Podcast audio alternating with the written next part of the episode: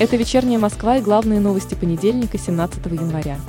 Более 13 тысяч спасателей обеспечат безопасность крещенских купаний в России. Об этом сообщил глава отдела государственной инспекции по маломерным судам МЧС Андрей Печенин. К погружению в ледяную воду нужно готовиться заранее.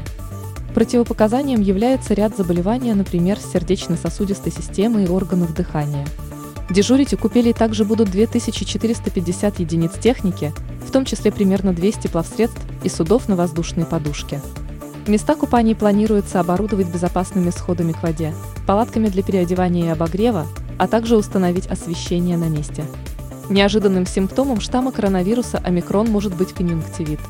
Об этом заявила британский врач-терапевт Нина Аслом. По ее словам, в глазах присутствуют клеточные рецепторы, связываясь с которыми COVID-19 может попасть в организм.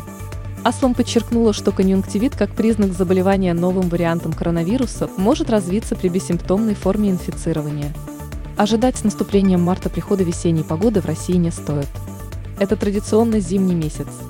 Об этом сообщил научный руководитель Росгидромета Роман Вильфанд. По его словам, устойчивый переход температуры в стране от минуса к нулю ожидается только к 20 числам марта. Общественный транспорт Москвы работает в штатном режиме, несмотря на снегопад.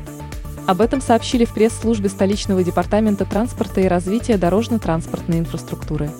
В ведомстве отметили, что более 2000 сотрудников метро непрерывно контролируют ситуацию на открытых станциях и около вестибюлей, а также при необходимости чистят объекты от осадков. При этом 20 единиц техники задействованы в уборке открытых платформ от снега. Соответствующая информация опубликована в новостном агрегаторе СМИ-2. С 19 января начнутся занятия в школе дополнительного образования «Антитеррор в столице». Об этом в «Вечерней Москве» сообщили в пресс-службе Департамента региональной безопасности и противодействия коррупции. Занятия проведут специалисты, у которых есть большой опыт применения нормативных правовых актов по обеспечению антитеррористической защищенности. В рамках занятий планируется повысить качество профессиональной подготовки сотрудников, участвующих в рамках своих полномочий в противодействии терроризму.